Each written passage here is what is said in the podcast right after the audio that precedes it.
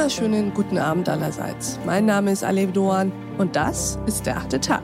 Schön, dass Sie dabei sind. Homers Odysseus von Ithaka hat es getan. Sindbad, der Seefahrer aus der Sammlung Tausend und eine Nacht, hat es auch getan.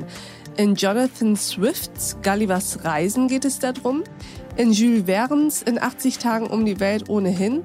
Und Max Frisch beschäftigt sich damit in Homo Faber. Und das tun wir heute auch. Wir beschäftigen uns mit dem Reisen.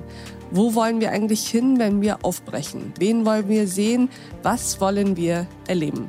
Über das Reisen früher, heute und morgen sprechen wir mit unserem heutigen Gast. Herzlich willkommen im achten Tag, Maria Capella. Hallo. Frau Capella, würden Sie sich uns kurz vorstellen? Mein Name ist Maria Capella. Ich bin selbstständige Texterin, Journalistin, Autorin und Langsamreisende. Und ich beschäftige mich schon länger damit, wie wir sozusagen von innen heraus verträglicher reisen können. Dazu habe ich auch ein Buch geschrieben zu diesem Thema, für das ich mit sehr vielen Menschen ins Gespräch gegangen bin. Sie haben gerade, glaube ich, gesagt, Sie sind langsame Reisende. Habe ich das richtig verstanden? Genau. Was bedeutet das? Fangen wir doch mal da an. Was ist eine langsame Reisende? Ja, also das Ganze ist ein bisschen angelehnt an den Begriff äh, Slow Travel, ähm, was man ja auch sagen kann, dass es vielleicht mittlerweile auch ein Marketingbegriff ist, aber für mich bedeutet langsam Reisen erstens einmal so gut wie möglich auf Flüge zu verzichten mittlerweile. Aber das ist gar nicht so das Ausschlaggebende, ähm, sondern einfach sich langsam und bewusst auf den Weg zu machen und einfach schon den Weg als Ziel zu sehen.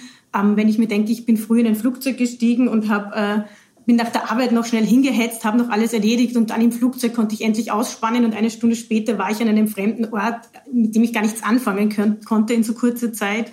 Dann ist es beim Langsamreisen dieses schöne Hingleiten von dem stressigen Alltag hineingleiten durch viele Landschaften und ähm, ja, Bahnhöfe und so weiter und einfach dieses, die Seele langsam wo ankommen lassen. Das ist für mich ein bisschen langsam reisen und auch vor Ort, wenn es geht, natürlich ähm, einfach länger zu bleiben, sich Zeit zu lassen. Das heißt, es geht zum einen, das ist sehr, sehr interessant, darum, die Reise zum Reiseziel zu verlängern, also auch tatsächlich zeitlich zu verlängern, eben nicht eine oder zwei Stunden im Flieger zu sitzen, sondern unter Umständen mit der Bahn zum Beispiel zu reisen.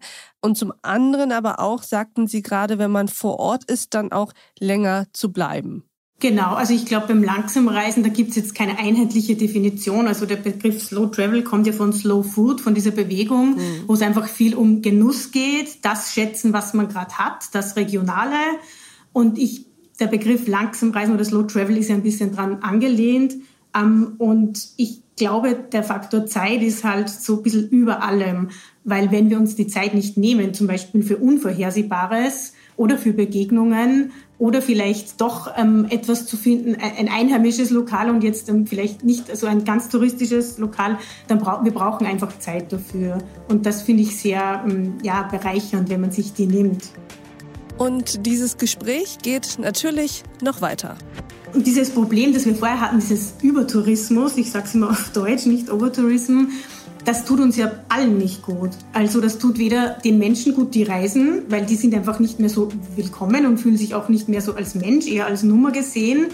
Und die Einheimischen fühlen sich halt irgendwie überrollt, entfremdet. Also da treffen halt dann zwei Welten aufeinander und dieses, dieses Schöne am Reisen, dieses Begegnen und voneinander lernen, das geht ja auch ein bisschen verloren dadurch.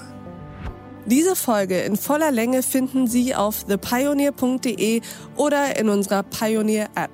Bis zum nächsten Mal, Ihre Alef Doan.